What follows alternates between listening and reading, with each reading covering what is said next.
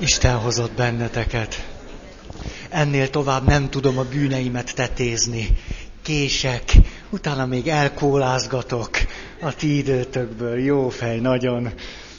Elnézést kérek, hogy elkéstem. Akkor nem nagyon szaporítom a szót az ismétlésre, különben is. Ma eh, egy témát szeretnék befejezni, főleg, hogy aztán lesz két hét, hogy nem találkozunk egymással.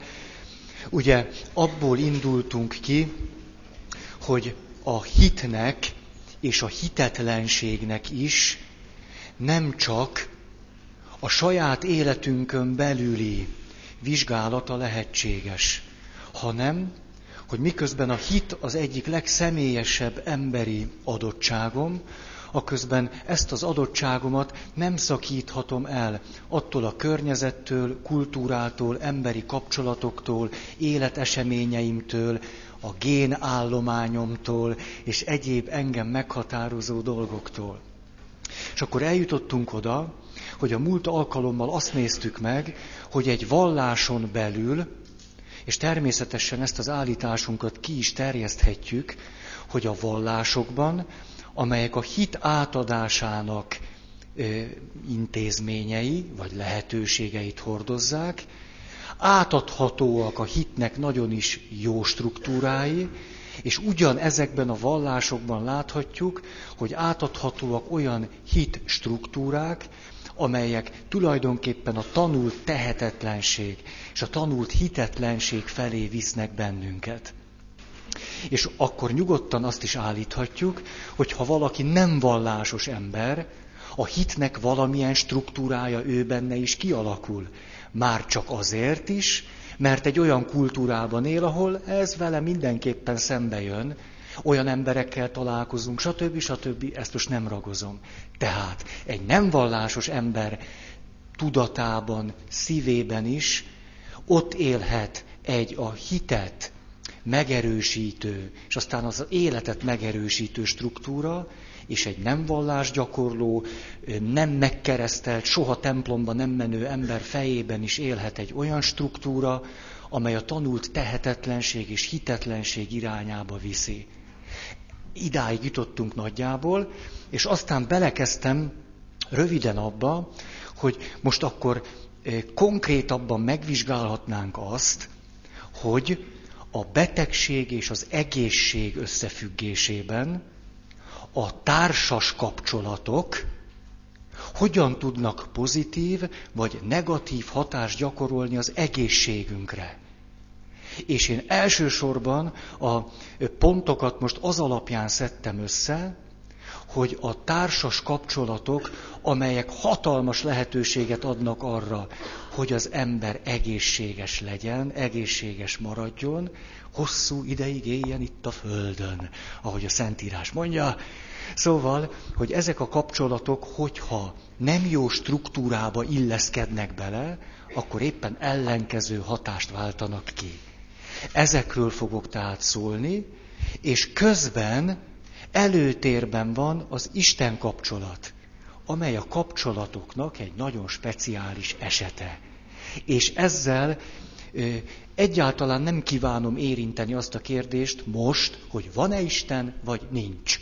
Nem ez a kérdés, de a fejemben van egy kapcsolat vele, pontosan ugyanúgy, mint hogy minden emberrel való kapcsolatom itt a fejemben leképeződik. Tehát ugyanúgy beszélhetek nyugodtan az Istennel való kapcsolatról, attól függetlenül, hogy a létét tudom-e bizonyítani, vagy nem. Oké? Okay? Jó, jó ez így? Gyorsan összefoglaltam. Jó van. De jó, hogy te is iszol. Jó. Ah. Most akkor leveszem a pulóverem, ezt még várjátok meg, jó? És akkor...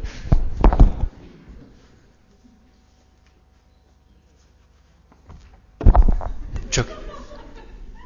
Zsófi, te, te, Ja nem, ja, te látom, te odaadjam a pulcsim, Zsófi.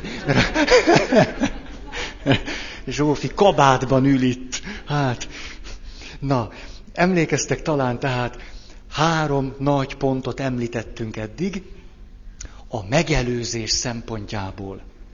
Egy kapcsolat hallatlanul jól jöhetne nekünk, vagy sok mély emberi kapcsolat, mi egymás, hogy testben, lélekben egészségesek legyünk. Csak hogy egy ilyen kapcsolat a bizonytalanságunkat és az aggodalmainkat is növelheti. Beleértve az Istennel megélt, vagy az Istennel elgondolt kapcsolatunkat is. A második pont ez volt, hogy rossz példákat is vehetünk az emberi kapcsolatainkból, beleértve nyugodtan válogathatunk úgy mondjuk a szentírási idézetek közül, hogy azok aztán jól-jól úgy bedöngölnek minket a földbe, hogy csak na. És az egészet mi csináltuk magunknak. És végül a harmadik ez volt, a kapcsolataink ahelyett, hogy megerősíthetnének bennünket, és gyorsabban fölépülnénk, ehelyett még új problémákat is adhatnak. Természetesen erre bőségesen lehet példát hozni, mikor azt éljük meg, hogy nem elég, hogy beteg vagyok, még az anyám sápítozásait és mindenét is hallgatni kell.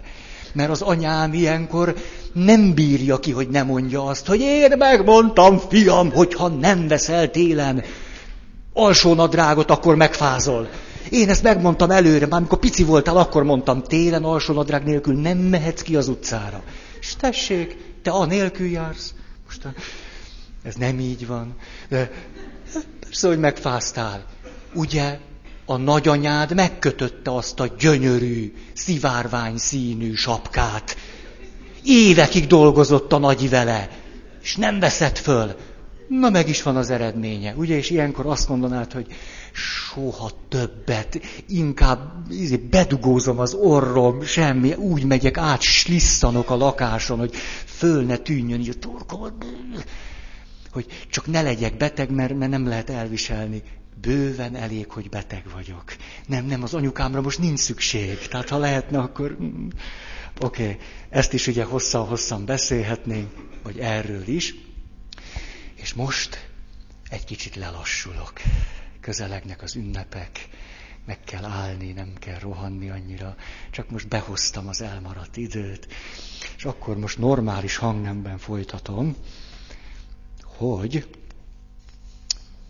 mi történik, vagy mit tehetünk akkor, hogyha már betegek vagyunk nem sikerült megelőzni a bajt. Még kaptunk hozzá ötöt, hatot, még jó mélyebbre jutottunk mi egymás, sajnos betegek vagyunk. És most megint csak a fő témánk az Istennel való kapcsolat, és elhoztam nektek Oszkárt is, meg a rózsamamit. Úgyhogy miközben a pontok és a példák a negatív hatásról szólnak, részleteket fogok felolvasni Oszkárnak és a Rózsamaminak a történetéből, és azok fogják a pozitív példát hordozni, de ezeket nem fogom kifejteni, mert az annyira csúnya lenne. Az irodalom semmi bevétele, hogy azt még el is magyarázom. A megküzdést illetően akkor az első pont. Negatív visszajelzések ugye az alapállapot, hogy beteg vagyok, nem elég, hogy beteg vagyok, már, már beteg vagyok, és erre föl kapok negatív visszajelzéseket. Most nézzük ezt meg az Istennel való kapcsolat szempontjából. Azt mondja, éppen benne vagyok egy nagy nehézségben, kínlódok és nyüglődök, de jó lenne most hinni. És akkor a következő mondat jut eszembe, természetesen a Szentírásból, Hát mi az ember, hogy te gondot viselsz rá? Hát én egy annyira senki vagyok. Hát ugye most pont velem törődsz. Hány ember él a Földön? Hát hat milliárd, vagy mennyi? Na és folyton növekszik. Hát akkor itt vagyok, épp elkezdtem az imádságot, és azzal kell szembesülnöm, hogy egyre több ember van. Hát most pont én, ez a kis pötty, ez a kis felnőtt pötty, én érdekellek majd téged, ugyan, ugyan. Aztán, ha zsoltárokat veszem elő, talán a zsoltárok megerősítenek, hát olyan mély imádságok. És akkor azt olvasom, hiába fáradoznak az építkezők, ha Isten nem építi a házat. Na, hát akkor még én egy kicsit nyüglődtem, még eddig azt gondoltam, még érdemes bevetnem magam, már, már most már elég rosszul vagyok. Hát hát, ha az Isten nem építi. Hát akkor itt van a Zsoltár, most olvasom. Van köztünk egy rendes protestáns ember, aki tudja, hogy hanyadik Zsoltár. Nem tudom, ilyen 110 körül. Nem tudom. Olvassátok végig mind a 150-et, biztos megtaláljátok, és ez karácsony előtt egy jó dolog. De csak akkor, hogyha nincs bajotok, mert akkor különben ezt a mondatot fogjátok keresni. Megtaláltam. Tessék, itt van benne. A harmadik, például, hogy rátalálsz a prédikátor könyvére. És a prédikátor könyvében, hú, hú, ha én azt tudnám hányszor, de mm, jó sokszor ott van. Minden csak hiába valóság és szélkergetés és akkor ott ülsz a te nagy nyomorod közepén, és akkor próbálsz előtt meríteni a prédikátor könyvéből, és öt soronként ez a refrén, minden csak hiába valóság és szélkergetés. Ez a, ez a második félmondat annyira szép, nem? Tehát próbálod a szelet elkapni. Tehát ha a reménytelenséget egy képben meg lehet jeleníteni, akkor a prédikátor egy zseni. Zseni. Tehát azt tuti, hogy még senki a szelet a markába nem kapta el, tehát most ha ezt érzed a te saját helyzeted refrénjeként újból és újból elhangozni, hát a szép, szép lesz neked. Na most, ez tehát a negatív visszajelzések. Még lenne kis fény a folyosó végén, de azt is kioltod ugye jó szentírási résszel. Vagy természetesen a hit nem föltétlen kell, hogy szentírási részekhez kapcsolódjon, amelyeket persze te önkényesen válogatsz ilyenkor, hanem hát bármilyen mondat megfelel arra, hogy még rosszabb helyzetbe kerülj, és mindez a hit világán belül van. Tudjátok, hogy Oszkár egy kisfiú, aki leukémiás és nagyon beteg és Rózsamami pedig egy önkéntes segítő, aki rózsaszín köpenyben dolgozik, mert Németországban úgy tűnik, hogy ezt így kell csinálni. És akkor az ő kettejük történetéről van szó, és Oszkár nem kapott semmiféle vallásos hit struktúrát a kis buksiába. Eddig annyit tudunk róla, hogy a télapóról volt szó, de a télapóban már nem hisz, mert ahhoz már nagy fiú.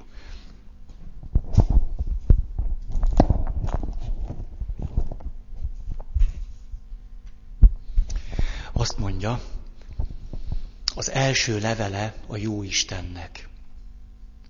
Tudod, én nem vagyok rendes beteg. Érzem én jól a csontvelő átültetésem óta. Amikor Düsseldorf doktor reggelente megvizsgál, már nem ad bele apait, anyait, csalódott bennem. Csak néz és nem szól semmit, mintha rossz fát tettem volna a tűzre. Pedig becsszóra annyira igyekeztem. Olyan okos kisfiú voltam műtét közben. Hagytam, hogy elaltassanak. Nem kiabáltam, ha valami fájt, és bevettem minden gyógyszert. Néha legszívesebben ráordítanék erre a vastag, fekete szemöldökű Düsseldorf dokira, hogy talán mégiscsak ő szúrta el a műtétet. De annyira bánatosan néz. Elszállt tőle minden mérgem. Minél jobban mereszti rám a bánatos szemét, annál jobban furdal a lelkiismeret. Rájöttem, rossz beteg vagyok. Majd most miattam nem lehet elhinni az orvostudományról, hogy csodálatos. Ráadásul, amit az orvos gondol, ragályos. Már az egész emelet így néz rám. A nővérek, a medikusok, még a takarító nénik is. Ha jó kedvem van, elszomorodnak. Ha viccet mesélek, erőltetik a nevetést. Igaz, így legalább többet nevetünk, mint azelőtt. Negatív visszajelzések a kórházi intézményrendszerben, vagy adott esetben, szerbusz Laci, van neked helyed? Ja. De ugyanígy kaphatunk kívülről, illetve az Istennel való kapcsolatunkból gyárthatunk mi is magunknak negatív visszajelzéseket. És most erre reflektálhatunk. Kettő. Bántó és sajnálkozó reakciók, ami kifejezetten nem segít minket, hogy meggyógyuljunk. Kifejezetten nem erősíti meg a hitünket, mert te engem ne sajnáljál. Ugye, hogyha megérezzük valakin ezt az egyszerű, primér szánalmat, na az, az legalább attól dühösek leszünk, az némi erő. Azt hiszem, hogy akiben az emberi tartásnak még valami minimuma van, az utálja, hogyha sajnálkoznak fölötte, és őt szánják. Nem de. És a kórházban is, meg természetesen reverendás papbácsiktól beleértve magamat is kaphattok ilyen le, leereszkedő, sajnálkozó tekinteteket. Ó, te szegény! Hát tényleg, ezt jól eltoltad. Ó, hát igen, magadnak köszönheted. Igen, bűnös vagy. Na de most nem kell nektek pap ahhoz, hogy magatokat is még rosszabb helyzetbe hozzátok. Mondom a hozzávaló mondatokat, csak előtte fölhúzom a gatyámat.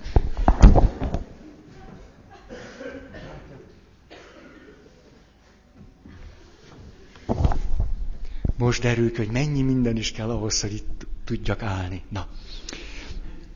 Tehát, hallottatok egy előadás félét karácsony előtt, itten a pázmányon, és megtanultátok azt, hogy nem érdemes az Ószövetséget elővenni. Nagyon veszélyes iradalom, ezért az új szövetséghez nyúltok. És ott, hát ki másra is, Jézusnak a szavára találtok. Nem terem jófa rossz gyümölcsöt.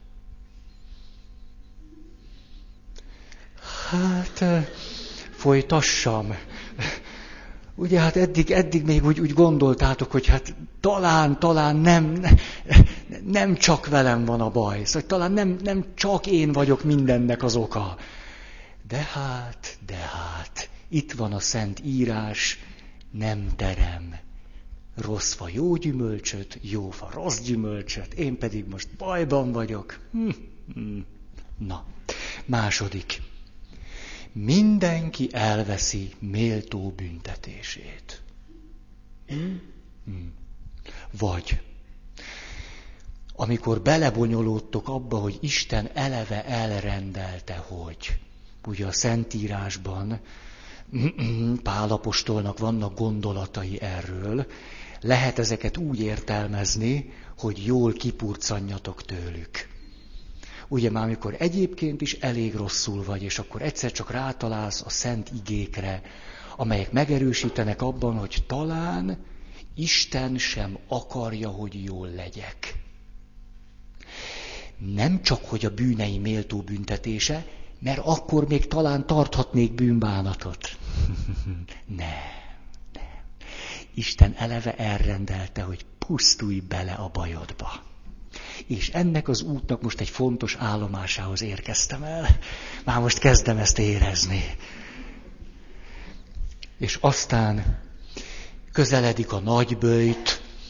Ugye én például bemondtam vasárnap, hogy nagybőjt negyedik vasárnapjánál vagyunk. Hát, hogy ez valószínűleg a lelki állapotomat jól tükrözte. Hát szóval nyakunkon hamvazó szerda, ugye így is mondhatnám, de karácsony gyorsan lépjük túl, mert ott esetleg volna okunk valami örömre, de nem, közeledik hamvazó szerda, és eszünkbe jött az a fontos mondat, emlékez ember, por vagy és porrá leszel. És ettől sok bátorítást kaphatunk megfelelő pillanatokban. Örkény István tanulmányozását ajánlom nektek, nem fogom elolvasni, tudjátok, amikor kedves főhősünk az egyik egyperces novellában föltámad, talán emlékeztek erre, kilép a sírból, és ott egy picit elbeszélget a körülötte állókkal, és semmi olyat nem talál, ami miatt érdemes volna maradni, és az egyperces novella úgy fejeződik be, hogy akkor köszön és visszaszáll, mert hát nem túl sok szívderítő nem történik. Na, tehát bántó, sajnálkozó reakciók. Környezet részéről, vagy az általunk elképzelt Isten részéről. Jöjjön Oszkár!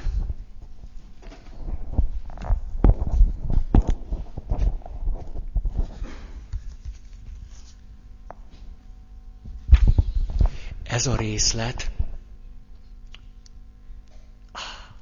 Fény. Szia, Laci! Ez a részlet a befejezése felé közeledő történetben olvasható már, és Düsseldorf doktorral való találkozásnak az utolsó eseménye, hogy, mert, na, nem, nem kommentálom. Düsseldorf doktor benézett a szobámba. Még mindig azzal a kivert kutya nézésével jött, ami még beszédesebbé tette a vastag fekete szemöldökét.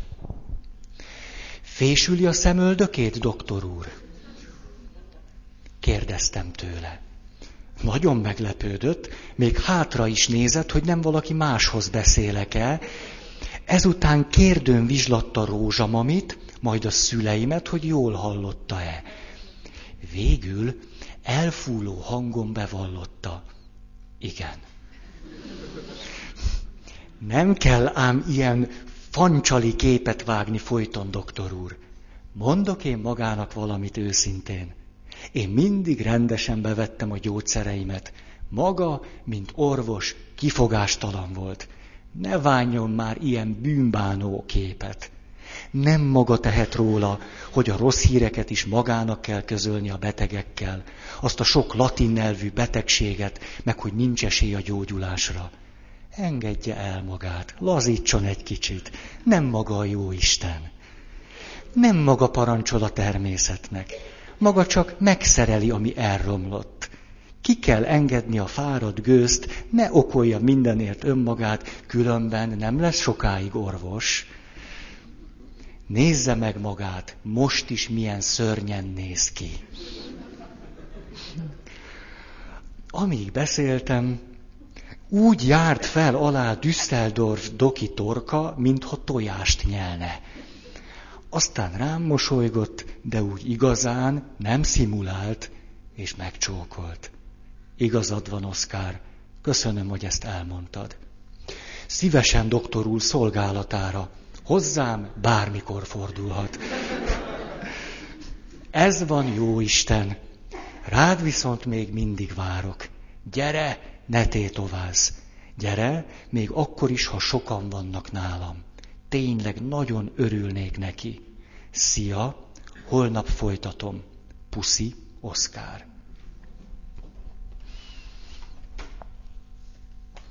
Oszkár kigyógyult. Három. Ami megnehezíti még a helyzetünket, félrevezető információk. Ugye a beteg helyzetből adódnak ezek. De hát ezt átvihetjük az Istennel való kapcsolatra. Rengeteg félrevezető információt kaphatunk, és, és kérhetünk betegtársaktól, mit hogyan kell csinálni. Ugye kiderül, hogy a népi orvoslásnak mondjuk az 50%-a bejön, az 50 százaléka nem annyira valljuk meg. Tehát, hogy, hogy szép, szép dolog mondjuk a, a nem tudom, a, a béka tüdő párlatával és a, a, a tyúkmáj elégetett hamvával kevert pókhálós koktélt meginni. Ez nagyon szép dolog nem biztos, hogy használ szívinfarktus után. Nem, nem biztos, hogy bejön. Más módszerek meg nagyon alkalmazhatók. Szóval minél nagyobb bajban vagyunk, ugye annál inkább módosult tudatállapotba kerülünk, és annál inkább fogékonyak vagyunk minden marhaságra. ugye ebből nagyon sokan megélnek. Ugye zárójelbe. Ugye? Papok is elel vagyunk ezzel itt. Igen, hát ilyenkor aztán le lehet nyomni a torkotokon olyasmit, amit józan állapototokban nem nagyon hisztek el. Na, félrevezető információk, mondjuk. Jobb fél szemmel bejutni Isten országába, mint két szemmel a kárhozatra jutni. Ez most konkrétan mondjuk betegséggel kapcsolatban juthat eszedbe. Hát itt vagyok betegen, de hát nem baj, nem baj, hagyd menjen tönkre a májam. Nem érdekes, még iszok egy kicsit, nem, nem számít. Nem baj, hát itt a Szentírásban is olvasom, hogy máj nélkül is lehet élni. Nem annyira gáz. Még lépen marad, és akkor... Most tudjátok, valaki egyszer azt mondta, hogy az ember milyen hallatlan, önkényesen válogat a szentírási mondatok közül, és lehet egy olyan struktúra a fejemben, amiben jó sikerül beválogatnom azt, ami aztán tényleg nincs javamra, aztán jó vég, végső soron megutálni a jó Istent, hogy valaki azt mondta, erre az evangéliumi tanácsra még nem alakítottak szerzetes rendet. Hogyha megbát, megbotránkoztat az egyik szemed, vágyd ki nyugodtan, jobb fél szemmel üdvözülni. Na kíváncsi lennék arra a szerzetes rendre, csupa félszemű, látszik, hogy belehúztak. Tehát az Jézus mondta, ugye, újak már hiányoznak, az már lement, még azért valamit kaparászni lehet, tenyérrel, láb is van. A, ezt most miért mondom? Azért, mert, mert amilyen röhelyes, hogy bizonyos mondatokat a saját üdvösségünk érdekében használjunk, annyira megdöbbentő, hogy mégis mi mindent tudunk elkövetni magunkkal. Hm. Aztán. Ja, az egyik kedvencem. Ezt szinte minden alkalommal jól lehet alkalmazni, főleg, hogyha már rosszul vagy. Legyetek tökéletesek amint a ti mennyei atyátok tökéletes. Ez, a, ez az univerzális. Tehát ez olyan, hogy, hogy még aki jól van, az is rosszul tud tőle lenni. Ezt ezért szeretem nagyon. A, ugye ezt most nem kell a végtelenségig ragoznom, hogy legyetek tökéletesek, ez egy elérhetetlen cél. Szabad abba az irányba menni, de nem kell elérni. Ez egy olyan cél, amit ajándékba kapunk majd a végén. Tehát nem kell itt a Földön megvalósítani. Ha valaki itt a Földön akar tökéletes lenni, de annyira, hogy ez számon is kéri magán, kiosztok gyomorfekélyeket, szívinfarktusokat, kis fejremegést, tik- tikkelést, minden hajhullást, fiatalon, bélcsavart, hipertóniát, szemrosszabbodást, ilyesmit. Tehát Szóval nyugodtan csak húzzatok bele, minden este a lelkiismeret vizsgálatot kezdjétek azzal, sikerültem a tökéletesnek lenni. Ezt utána a többit már meg se érdemes kérdezni. Ezt egyébként, ha nagyon fáradtak vagytok, ebbe bele tudjátok foglalni az összes, összes mindent, és akkor tudtok egy jó kis rossz álmot szerezni magatoknak hogy még éjszaka se gyógyuljatok. Hm. Hm. Mert a lélek olyan éjszaka hajlandó csak úgy magától gyógyítgatni minket. De hogyha ilyesmivel fekszünk le, akkor ah, még, még éjszakára is küldünk egy üzenetet. A, most tudjátok, van ez a két fülem. Hát látjátok inkább. A, a, Szóval azért mondom, mert, mert a nem vallásos fülem simán beveszi a mondottakat. A vallásos fülem az egy kicsit kezd már úgy izén, jaj, jaj, most már kicsit már szájleferi a szentírásról, hát most már azért mégiscsak kezdek. A, most roppant is egyet a nyakam. Szóval, hogy remélem, nem akarjátok félreérteni a szavaimat. Szóval tudjátok, hogy mi az a keret, amin belül beszélek. Oké. Okay. Három. Ja, ez volt most. A, a négy, igen, három, négy. Ez, úgy látszik, nagyon hülyének nézek ki ma. A, a, akkor jöjjön Oszkár,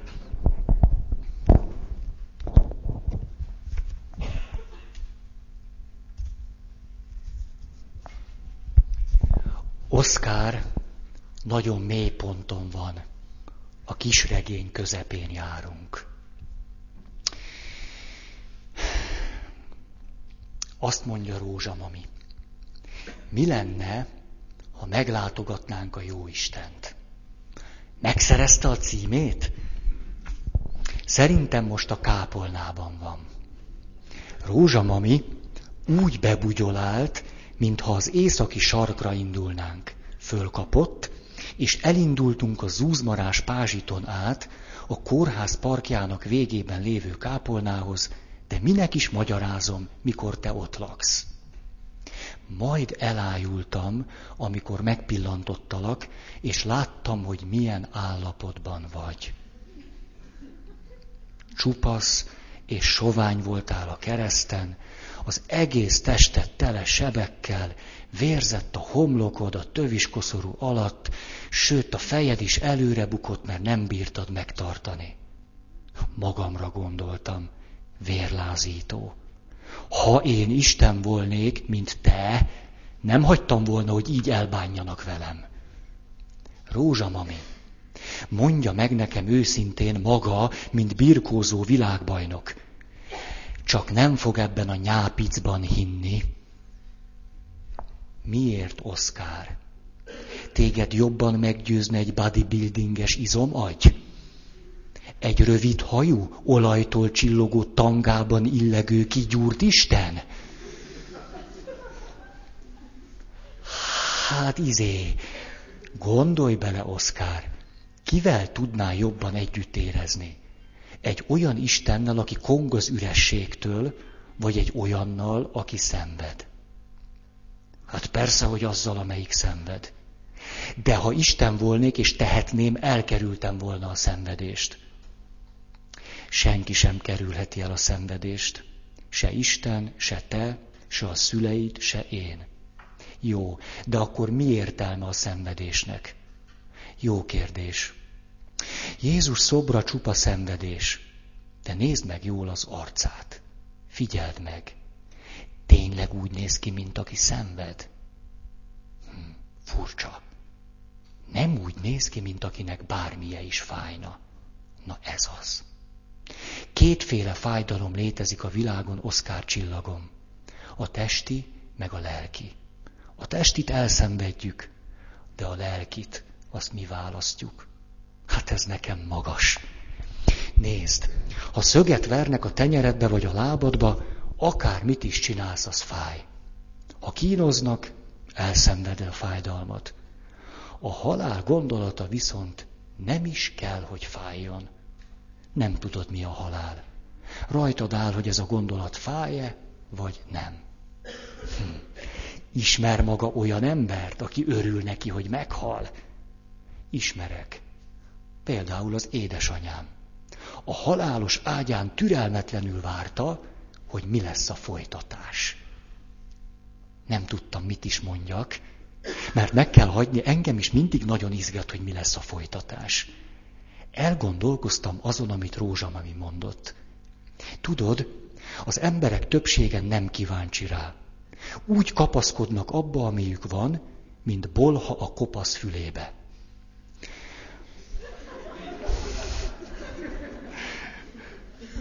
Ott van például kocsonya. Az ír, tudod, amelyik 150 kilót nyomott éhgyomorra, bugyiban, barna sör adagja előtt. Folyton azt mondogatta, én ugyan nem halok meg, de nem ám, ilyesmire nem szerződtem. Micsoda szarvas hiba. Hát mondta neki bárki is, hogy az élete örökké tart? Soha senki. De ő, Makacskodott, lázadozott, nem is akart rágondolni, hogy földobja a talpát. Dühöngött, búskomorságba esett, lefogyott, és ott hagyta a szakmát. Úgy összeaszott, csupa csont és bőr lett. Aztán egyszer csak darabokra hullott az a 35 kiló már, ami megmaradt belőle. És látod, mégis földobta a talpát, hiába ágált ellene, csak a saját életét keserítette meg. Szörnyen buta volt ez a kocsonya, nem? Mint a tök. Rábólintottam, mert nagyjából egy véleményen voltunk.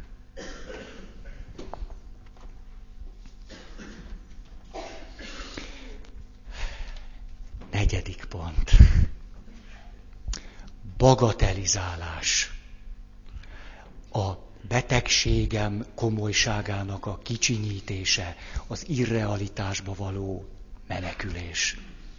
Például kinyitom a Szentírást, miután kiderült, hogy nem tudom, és akkor arra találok, hogy ne félj. És azt mondom, de jó, hát akkor nem félek. Tehát akkor nem is veszem be a gyógyszert. Ha bűnek, de félj.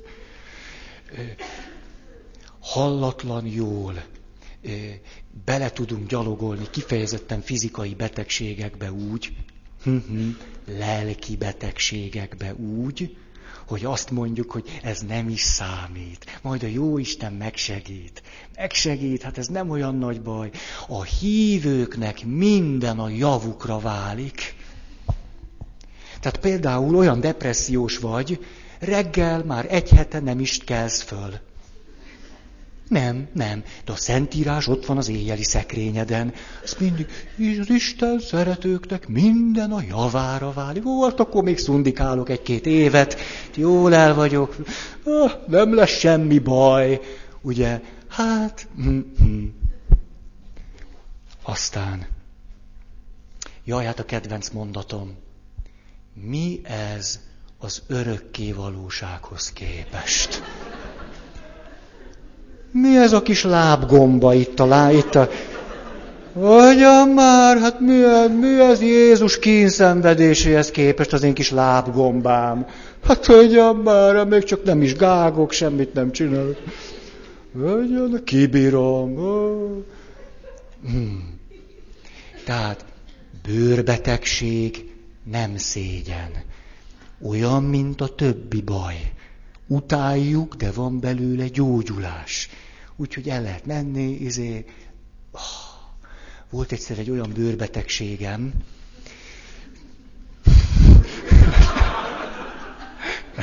most nem folytatom, de gondoljatok, amit akartok. De, de azért, azért akármit ne, vagy hát, na jó, mindegy, szóval hogy én azt hogy szégyeltem, ti azt el tudnátok képzelni, hogy én milyen egy nyomorult alakká tettem magam emiatt.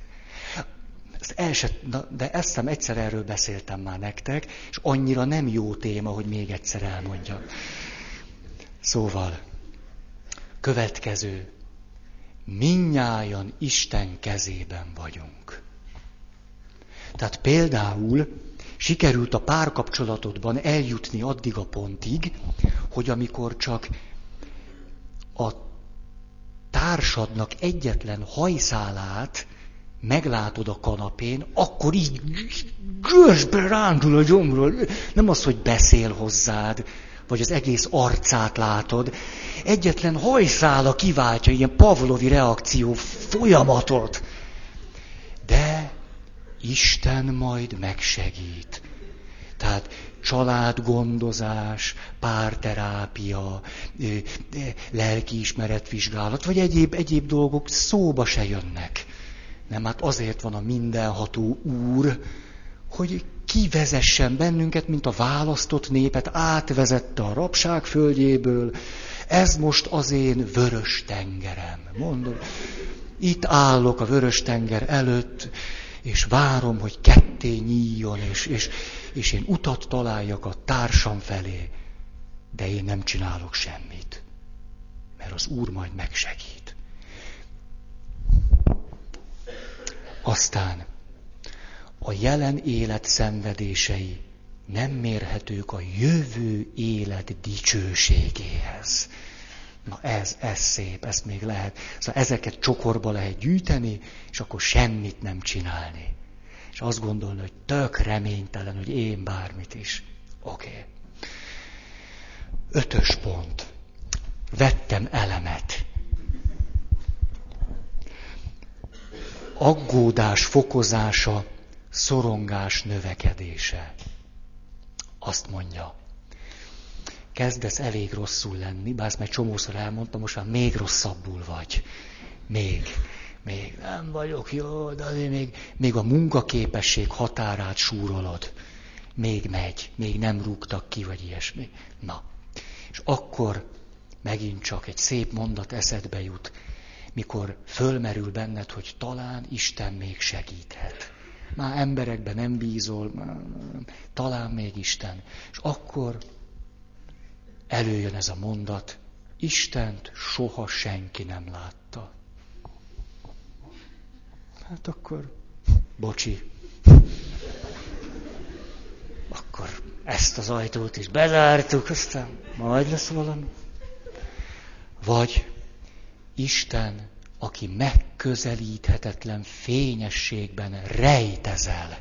Na ez egy jó mondat, tehát megközelíthetetlen, de még egyébként is rejtőzik. Hát ha megközelíthetetlen, akkor miért rejtőzik? Nem, de benne van a Szentírásban. Megközelíthetetlen egy olyan Isten, akit soha senki nem látott, mert elrejtőzött egy olyan fényességbe, amitől nem lehetne látni, még akkor is, ha volna esetleg. Vagy, ugye, most a, ígérem, hogyha öt ember jelentkezik, hogy túlzásba vittem, akkor abba hagyom, és akkor valami. Szóval, na jó, nem, nem. Tehát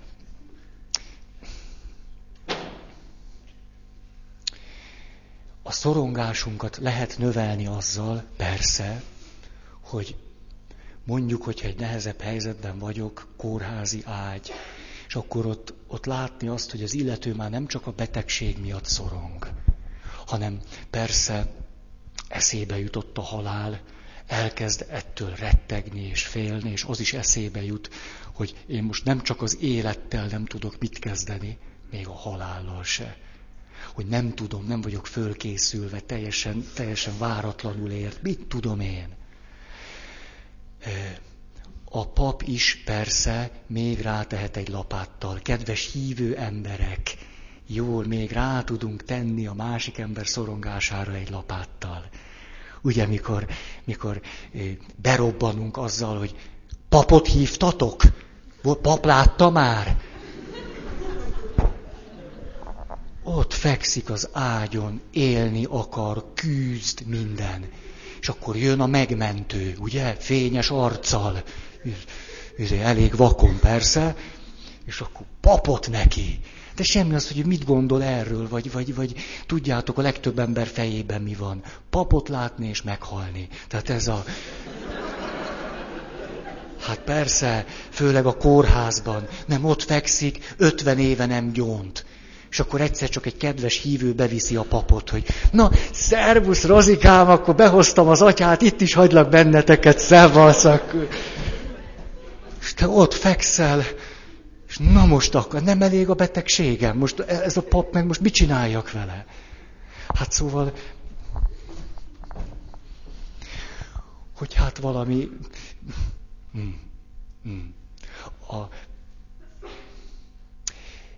volt egy nagyon-nagyon megrendítő élményem. Az első talán azok között, amely kiózanító hatással voltak, ilyen segítő kapcsolat dolgában, talán voltam 21 éves.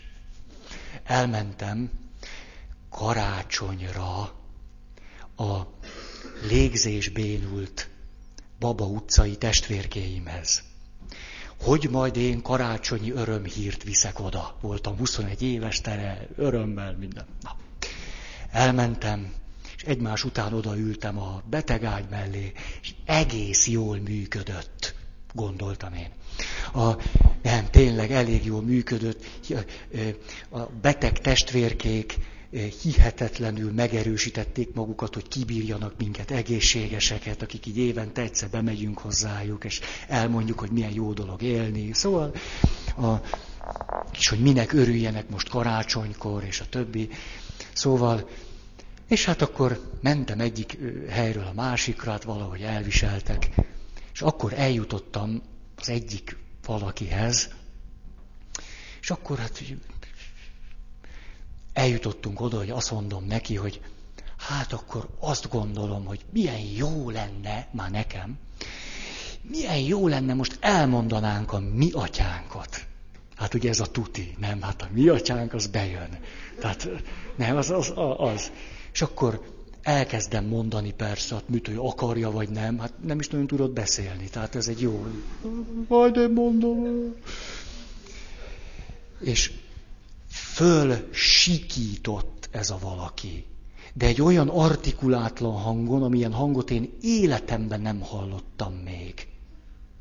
Addig egyetlen szót sem szólt nekem, csak elviselt. De ez már neki is sok volt.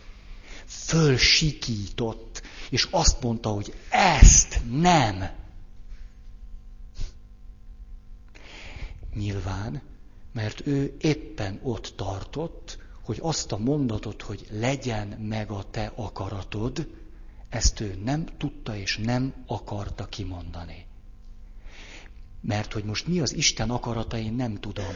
Lehet, hogy ő se tudta. Gondolt erről valamit. És arról, amit ő gondolt, ott betegen feküdve harminc éve, abból az jött ki, hogy ezt nem. Ez egy olyan pofon volt, úgy bevörösödtem, na, vannak szép piros izék, úgy, úgy. Elmenekültem a betegágy mellől. de valamit megtanultam. Valamennyire.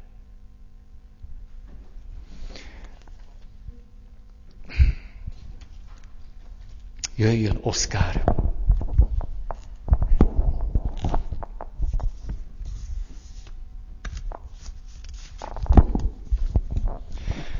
Oszkár, mindenre van valami megoldás. Szerintem írnod kéne a jó Istennek. Ő még nálam is erősebb. Még a birkózásban is, még abban is. A jó Isten abban is jó. Próbáld meg, Oszkár, mondd, mi az, ami a legjobban bánt? Utálom a szüleimet. Akkor utáld őket teljes szívedből. Maga ilyesmire bíztat rózsamami. Persze, utál csak őket. Azon elrágódsz egy darabig, aztán amikor jól kiutálkoztad magad, meglátod, nem is volt érdemes. Mesélj el mindent a jó Istennek, és kérd meg, hogy jöjjön el hozzád. Házhoz jön? A maga módján, de nem túl gyakran, sőt inkább ritkán. Miért? Csak nem beteg ő is. Rózsa mami sóhajából rögtön tudtam, megértettem nem vagy túl jól.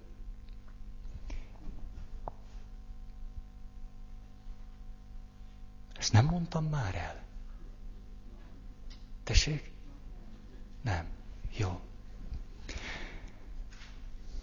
A szüleid soha nem beszéltek a jó Istenről, Oszkár. Hagyjuk az egészet. A szüleim tök hülyék. Azt tudom. De beszéltek neked a jó Istenről? Igen, egyszer, amikor elmondták, hogy nincs.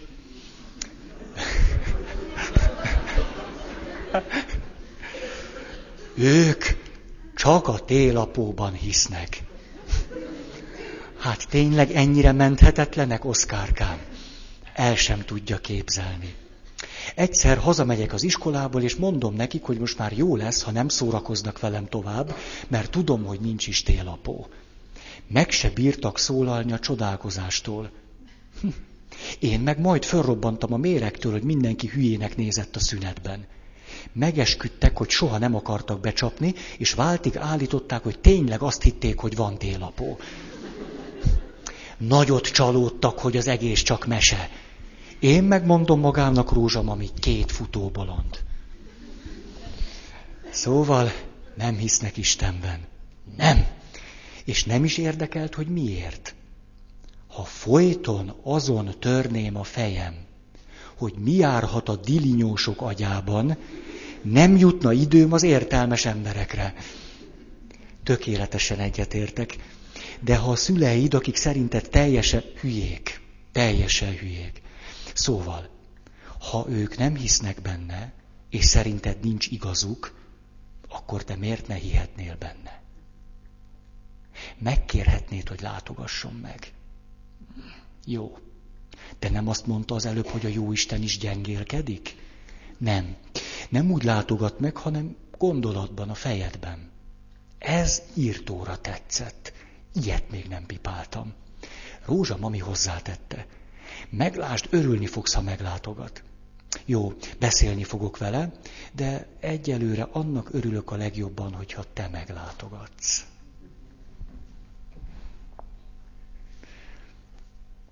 Akkor, igen, az utolsó, amiről semmit sem akarok mondani, de miután egy ilyen orvosi modellből fakad, a hatos pont az, ami az embert a társas kapcsolatok felől, a betegségben nagyobb nehézségek felé lökheti, az a vírusfertőzésnek a nagyobb esélye. Vagyis minél több emberrel találkozol, annál nagyobb esélyed van arra, hogy még összeszedsz valami másik betegséget. De erről ugye az Isten kapcsolatot illetően nem tudok semmilyen analógiával szolgálni. Úgyhogy ezt itt hagyjuk is. És akkor jön az utolsó három pont, amikor túl vagy a mélyponton. Ha túl vagy a mélyponton, még akkor is sikerülhet úgy, úgy vissza, visszaesni, ugye, hogyha nem fekszed ki például. Mondom az elsőt.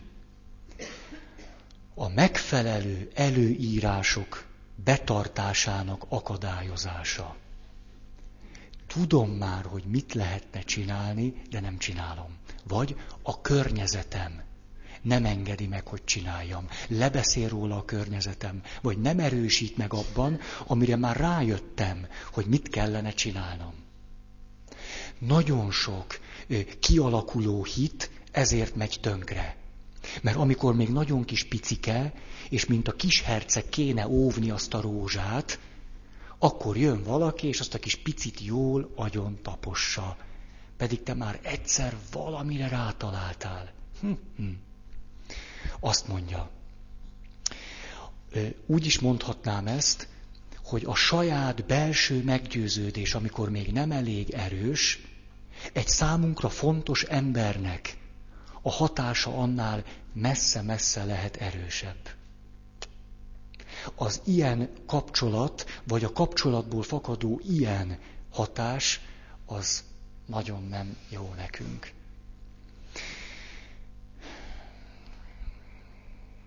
Mondjuk minden olyan mondat egyébként, ha valaki beteg, ami nem illik, a szónak most jó értelmében nem való, ahhoz az állapothoz, ahhoz a fázishoz, amiben ő van. Például, hogyha egy beteg ember abból meríti az erőt, hogy ő meg akar gyógyulni, és most éppen gyűlöli a betegségét. Egy ilyen embert megkínáljuk azzal, hogy adjál hálát a betegségedért. Egyszerűen ez a mondat nem való neki. És ha hozzátesszük azt, hogy ez lenne a hit megerősödésének a kulcsa. Ez. Mindenért hálát adni. Olvastam egy könyvet, nagyon jó könyv, ez a cím, hogy mindenért hálát adni. Na hát ezt kellene elolvasnia. Ott és akkor ez nem való neki. Majd lehet, hogy jól jön, de most nem jó neki. A... Igen. Oké. Okay. Jó. Kettes. Az egészségre való hivatkozás. Nagyon sajátos értelemben. Mondjuk, azt mondom egy betegnek, Tudod, testvérem, az egészség is Isten ajándéka. Hm? De hát most írták föl azt a jó gyógyszert. A, a, a külföldről hozták, és hogy Isten ajándéka. Karácsony közeledik. Bíz a jó Istenben. Hát miért küldte el a fiát ebbe a világba? Hát érted is küldte. Bíz benne. Ne szed be azt az orvosságot, mert még rászoksz. Ez, ez az egyik kedvencem. Hm. Na, ezt nem is folytatom. Vagy előveszel egy szép szentírási részt, hogyan gyógyítja Jézus a betegeket.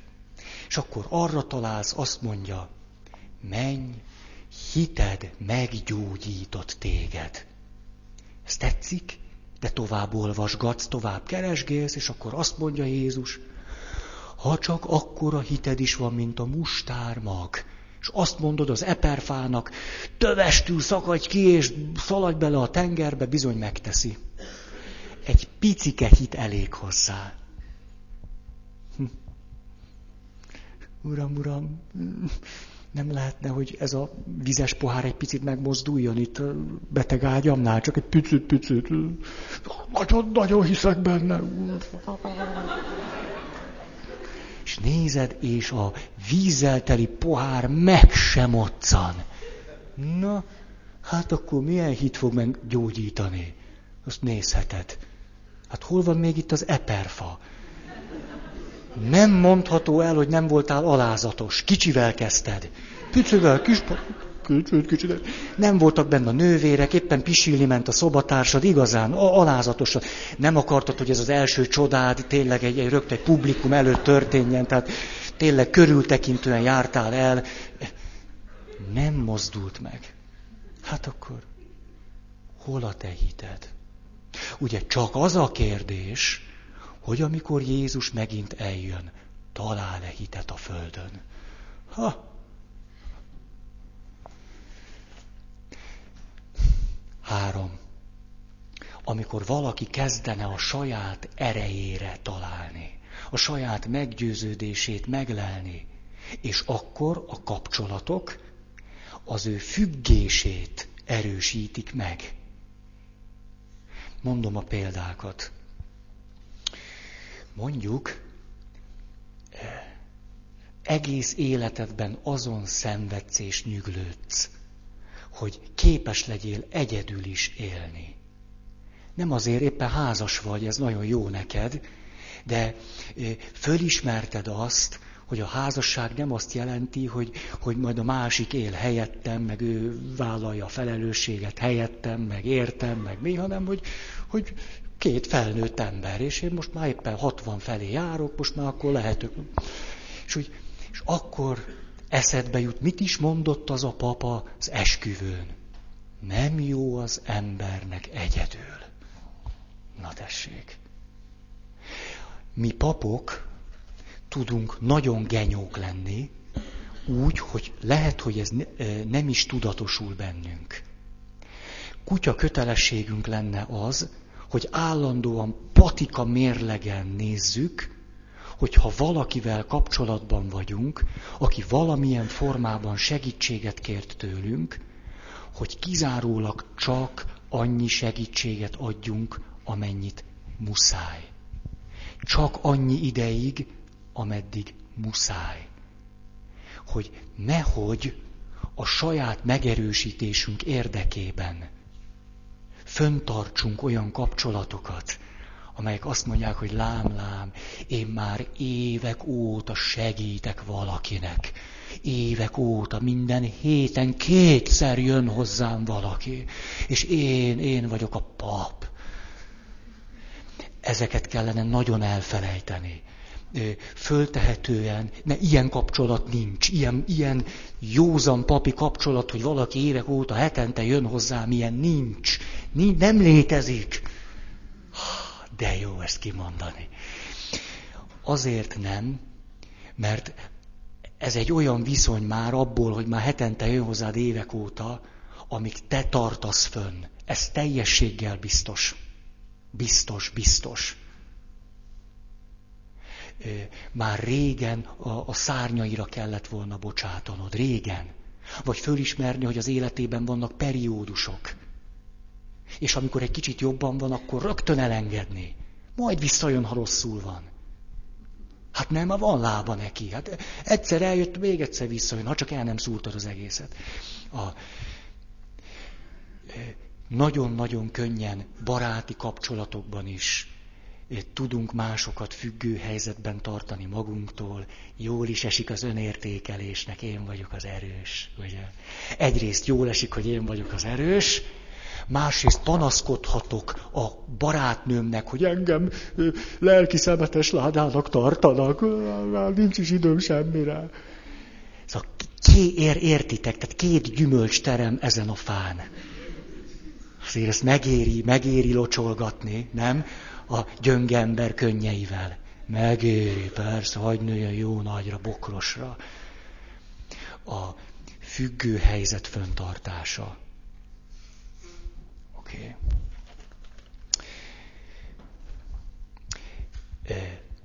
A Szentírásból rátalálsz arra a mondatra, mert nélkülem nem tehettek semmit. Emlékeztek, mit mondott Judit?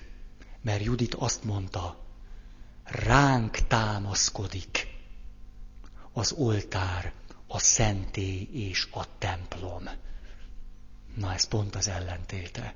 Amikor kezdesz már lábadozni, akkor vedd elő Judit könyvét, rám támaszkodik, kezdek jól lenni.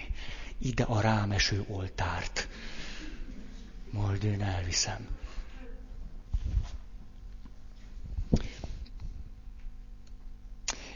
Igen.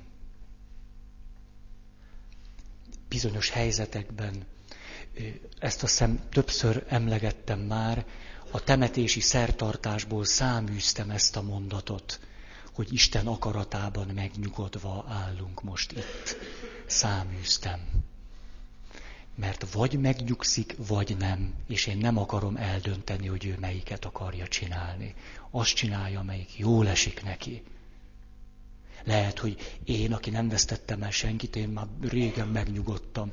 Már úgy jöttem a temetésre, én annyira meg vagyok nyugodva teljesen. Teljesen. Úgy kell, úgy kell magamat egy kicsit fölspannolni, hogy temetőbe vagyunk. Most ne...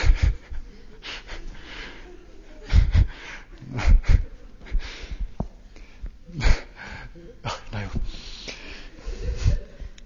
Eszembe jutott egy pap, tudjátok, az mondta, hogy Nézzétek, nem szívesen esketek, de eltemetni bárkit szívesen, bárkit.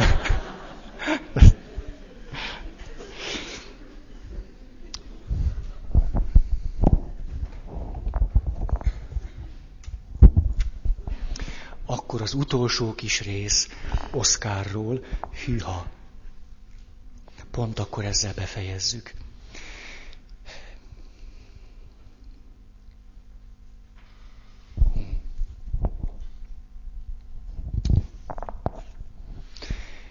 Kedves jó Isten, köszönöm, hogy eljöttél.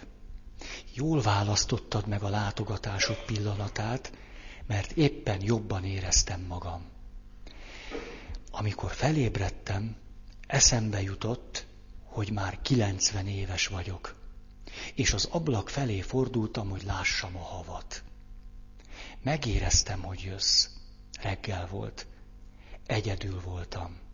Annyira korán volt, hogy a madarak is aludtak, szenderget brutál néni, az éjszakás nővér, te viszont kezdted a hajnalt megfesteni. Nehezen ment, de nem hagytad magad. Az ég elhalványult.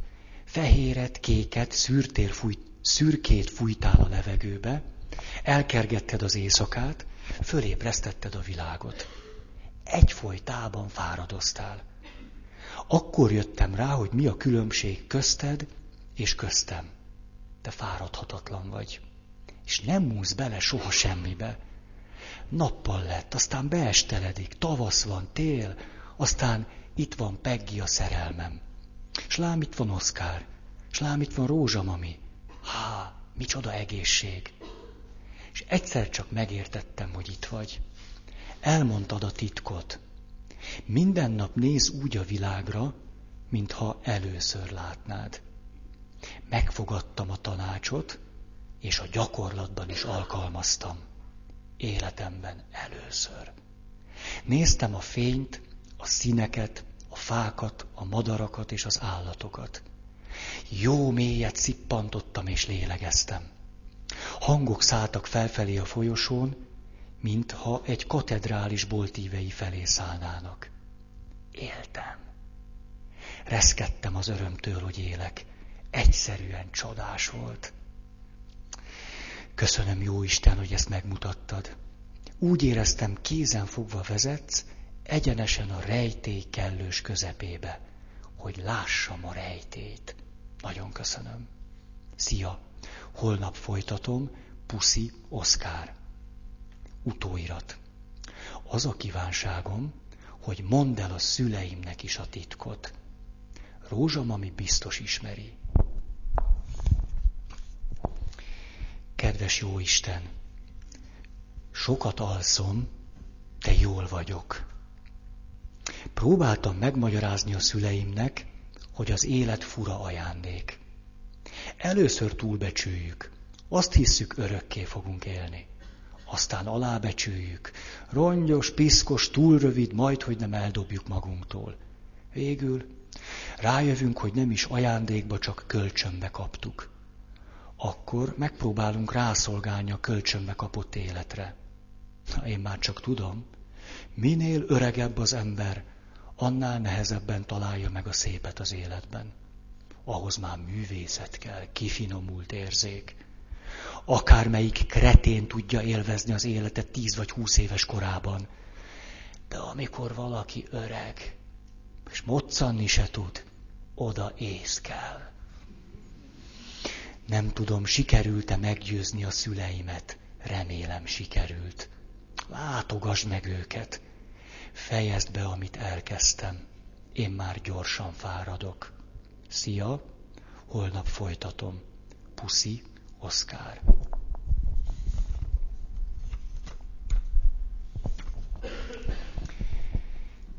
Oszkár dobbantott. Utóirat.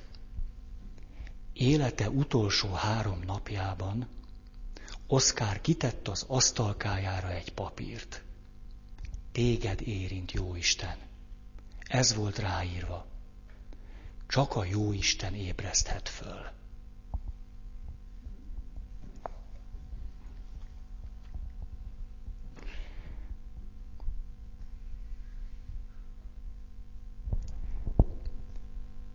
Én már kétszer elbőgtem magam rajta.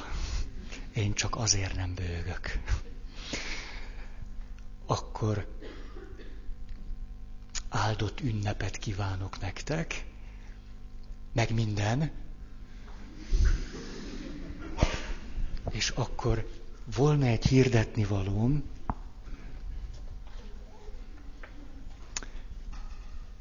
Kérdések az emberről című könyvet, amely egy nagyszerű teológiai munka, meg lehet most vásárolni a kiáratnál, a fordítótól személyesen, aki egy nagyszerű teológia professzor, és az egész 300 forintba kerül. Önköltségi áron. Hogyha ez valakit érdekel, akkor majd ott az ajtónál meg lehet venni.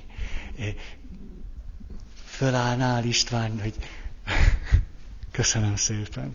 És akkor, hogyha ez valakit érdekel, akkor, akkor őt keressétek egy nagyon klassz, igényes munka.